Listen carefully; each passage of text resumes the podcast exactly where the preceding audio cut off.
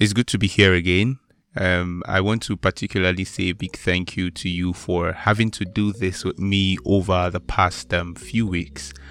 Uh, we couldn't post the podcast on Tuesday as earlier promised, maybe because I have I had some functions to do, so I couldn't do that on Tuesday. But hey, God is good, and I'm here today, and we're having to read through chapter 17 and 18 but it's very important that I know how this reading journey has been for you thus far. What exactly have you gotten out of this? What has changed in your life because you have been reading this? What have changed about your mindset? What new perspective do you have as a result of this journey we have been taking together? I have come to see a lot of things. My perspective about a lot of things has changed. So I want to hear yours. All right. So at the end of this podcast, we'll be giving you an opportunity to send in your messages. Um, maybe directly to me if you don't mind, or there is a slot um, when you listen on Spotify or Anchor, there is a slot that gives you the opportunity to say how this podcast has been for you. So um, I'll ask that question so you can drop your comment and let us know how the podcast has been for you over the past few weeks of this journey. All right, so I, I won't waste much of your time. Let's jump into reading chapter 17 and 18 of How You Can Be Led by the Spirit of God by Kenneth E. Hagin. Hey there, if you're just joining my podcast, my name is Amechi Victor Okeke, and this is Voice of Eden podcast. I'm so delighted to have you here again, and I'm so delighted that you have been doing this with me over the past few weeks. Chapter 17 Feelings, the voice of the body. The Spirit itself, in Himself, close bracket, beareth witness with our spirits. Romans chapter 8, verse 16. Too often, people think that the witness this verse is talking about is a physical something. It is not. It is a spiritual something. It is the Spirit of God bearing witness with our spirit. He does not bear witness with our bodies. You cannot go by physical feeling. We confuse things by the way we talk. We say, I feel God's presence. No, we don't. We sense His presence spiritually. Use the word feeling advisedly it leaves the wrong impression that it is a physical feeling. Don't mix the physical with it. Feeling is the voice of the body. Reason is the voice of the soul or the mind. Conscience is the voice of the spirit. To go by feeling is to get into trouble. This is the reason so many Christians are up and down. I call them yo yo Christian. And in and out. They go by their feelings. They don't walk by faith. They don't walk by their spirits. When they feel good, they say, Glory to God, I'm saved, hallelujah. I'm filled with the Spirit. Everything is fine. When they feel bad, their faces are long and they say, I have lost it all. I don't feel like I did, so I must be backsliding. I hear people, bless their hearts, talking about being in the valley, then being on the mountaintop, then getting back down in the valley again. I have never been in the valley, I have been saved more than 50 years and I have never been anywhere but on the mountaintop. You do not have to get down in the valley. People talk about valley experiences. I have never had any valley experiences. Oh, yes, there have been tests and trials, but I was on the mountaintop all the time, shouting my way through, living above the tests and trials. A woman we had pastored in years gone by came to a meeting where we were and told us about her 39 year old daughter they were about to operate on her when they discovered she had a tumor. Then they also found through hospital tests that she was a diabetic. They were trying to get the diabetic condition under control when she went into a coma. Three doctors said she would never regain consciousness. She would die. This mother said, Will you lay your hands on these handkerchiefs? I did. And we prayed. Then that mother got on a bus and rode 300 miles back to the hospital where her daughter laid unconscious. She reached under the oxygen tent and laid the handkerchief on her daughter's chest. The minute it touched her, she revived. She was healed, born again, filled with the Holy Spirit, and began to speak in tongues, all in one application. The nurses got excited and called the doctor. The doctor said, This is wonderful that she had regained consciousness, but she must remain quiet. He gave her a shot to quiet her down, but it never did take effect. She just kept on speaking in tongues and shouting, I am healed, I am healed, I am healed. The next day, they began to run tests. Her blood was perfect. She no longer had diabetes. Then they couldn't find the tumor, it had disappeared. After several days, they dismissed her. This woman told my wife and me sometime later that the doctor said, We won't charge you anything. We didn't do anything. A higher power than us did it. Now, three years later, when she was 42 years old, her sister brought her to our doors at 2 o'clock one morning. She had another tumor. I thought she had come to be healed, so I said, You can be healed again. We will just lay hands on you. She said, with tears, Brother Hagin, I don't really care whether I get healed or not. Really, if I could just get back to where I was with God, I would just as soon die and go on to heaven. When she said this, I assumed she must have backslidden. She looked so sad. I just knew she must have committed some terrible sin. So I said, The Lord will forgive you. And I went through what the Bible says about that. Then I said, We'll all just kneel down here by the couch. My wife and the woman's sister were there too. I will kneel beside you. Now you don't have to confess to me, but tell the Lord about it, and He will forgive you. She looked up at me and said, Brother Hagin, I have searched my heart, and as far as I know, I haven't done anything wrong. I got aggravated. I had gotten to bed late. I was driving a distance and holding meetings every night, and just right in the middle of a good sound sleep, early in the morning, came this knocking at the door that woke us up. I guess I did speak harshly to her. I know I did. I said, Get up from the floor. Sit down there on that couch. I was disgusted. If you haven't done anything wrong, what in the world makes you think you have to get back to God? Well, she said, I don't feel like I used to. I said, What has that got to do with it? If I were going by feeling, half the time when I get up to preach, I would announce that I must be backsliding. She looked at me. Do you mean preachers are that way too?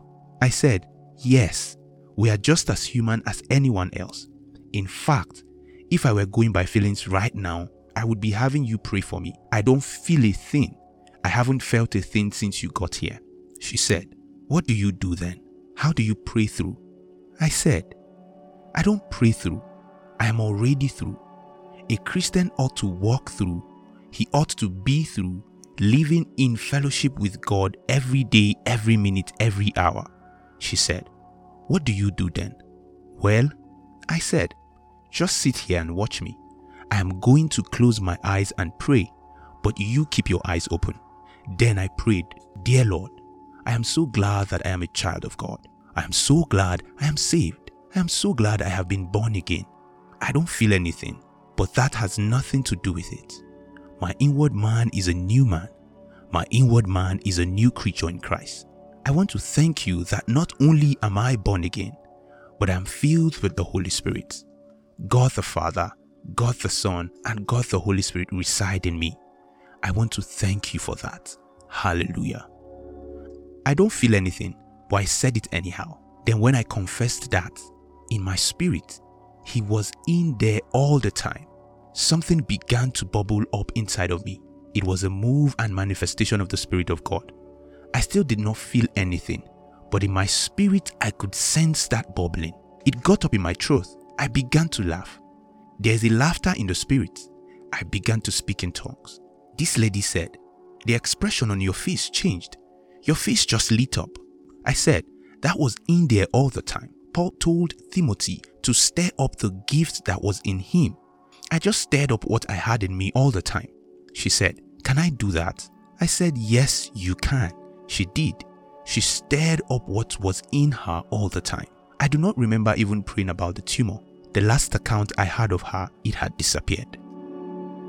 Base your faith on the word, not on your feelings. Romans 8 verse 16 does not say that the Spirit beareth witness with our bodies or with our feelings. Smith Wigglesworth the great English apostle of faith, said, I am not moved by what I feel. I am not moved by what I see. I am moved only by what I believe. I cannot understand God by feelings. I understand God by what the Word says about Him. I understand the Lord Jesus Christ by what the Word says about Him. He is everything the Word says He is. You cannot understand yourself by feeling. Understand yourself as a born again spirit filled Christian by what the Word of God says about you. And when you read what the Word says about you, then whether you feel it or not, say, Yes, that is me. I have that. The Word says I have that. I can do what the Word says I can do. I am what the Word says I am. You will begin to develop spiritually then. And it is with your spirit that the Holy Spirit beareth witness. Chapter 18 Help from within. Howbeit, when He, the Spirit of truth, is come, He will guide you into all truth. For He shall not speak of Himself, but whatsoever He shall hear, that shall He speak, and He will show you things to come. John chapter 16, verse 13. Let's notice some things Jesus said about the Holy Spirit in John 16, verse 13. He will guide you into all truth. He will lead you, he will guide you. For he shall not speak of himself, but whatsoever he shall hear, that shall he speak. The Holy Spirit does speak. Whatever he hears God say, whatever he hears Jesus say, he will speak to your spirit. Where is he to speak? He is in your spirit, and that is where he speaks. He doesn't speak out in the air somewhere. He speaks on the inside.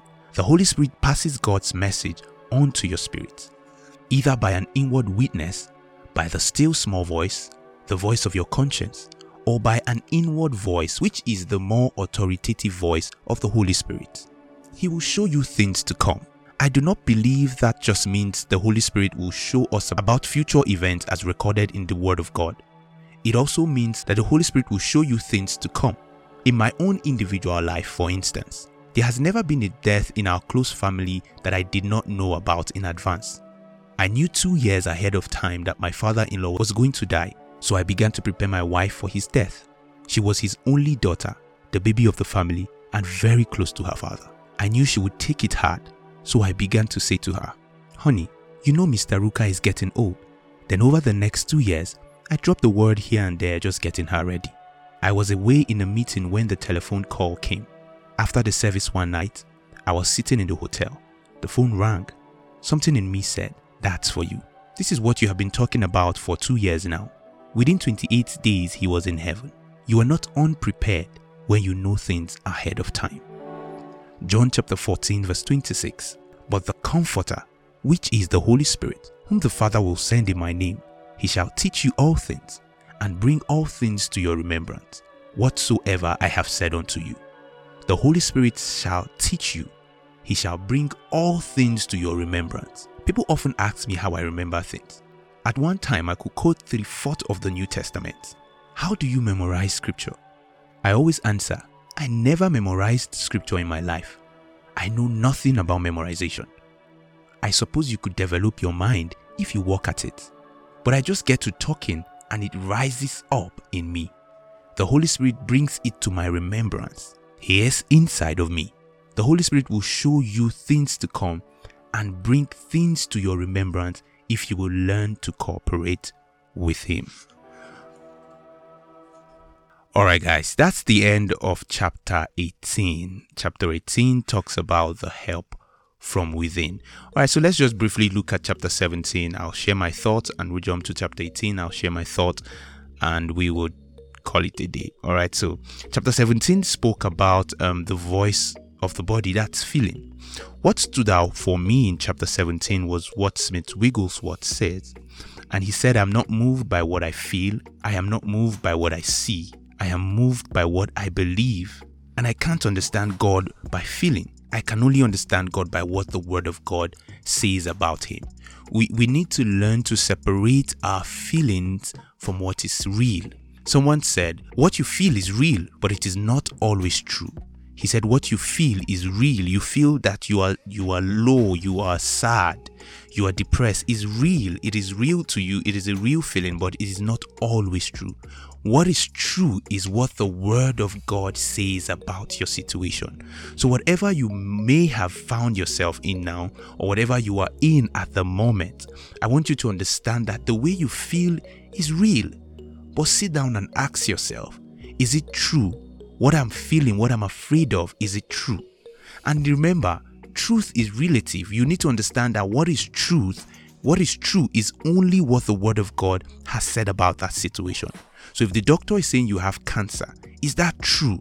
It may be real, cancer may be there in your body, but does the Word of God say Chioma has cancer, Susan has cancer, um, David has cancer, Joseph has cancer? Does the Word of God say that about you? So you need to find out what the Word of God said and disregard the way you feel. There are so many times we don't pray because we don't feel like it.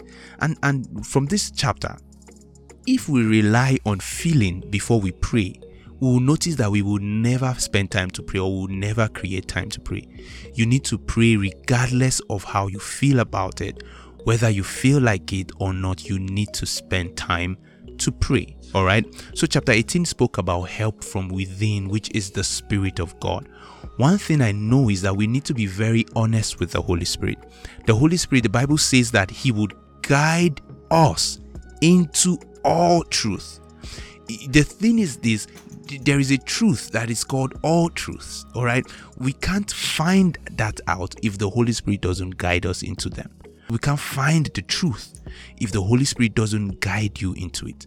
You can be believing something that is wrong because the Holy Spirit you did the Holy Spirit didn't guide you into it. So this chapter is saying that there's a help that comes from within into finding the truth which is from the Holy Spirit. There's a help that comes from within. We need to trust the help of the Holy Spirit. Trust the help, receive the help of the Holy Spirit. So I want to pray with you right now, you who has been struggling, wondering if things will work out, wondering when this is going to end, wondering what exactly is happening. I pray that you receive the help of the Holy Spirit. He is there, ever present to help you. He's there to guide you. He's there to comfort you. I'm emphasizing more on the guidance of the Holy Spirit in searching for who to marry, what, what city to go to, what job to start. The Holy Spirit will guide you into all truth. All right, guys. So thank you so much for doing this with me. I believe this chapter was a blessing to you because it it was, it is, and it will continue to be a blessing to me. So if it has blessed you, like I said earlier, drop a comment and let us know um, how the reading journey has been so far for you. What has changed about your mindset? How it has helped you? What has it done to your perspective, to the way you view life and the way you see life? All right. So share it with me, and um, I will be very glad to hear from you. Finally, you can also share with your friends and family members. All right. Thank you so much for doing this again with me. I'll see you on Friday. Yes, Friday morning.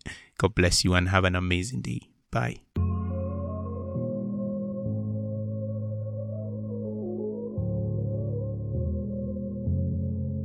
Hi there. My name is Amechi and I'm the anchor of Voice of Eden. Aside this, I'm a pro graphics designer, a singer, and I just love God, which is most important. I'm on a mission to expose people to the truth of who they are in Christ Jesus, to build a generation that loves God, fears God, and serves God, to raise and empower people that cherish the Word of God. Aside this, I am passionate about some other things, but I won't share it, alright? So join me as we journey into God's rest.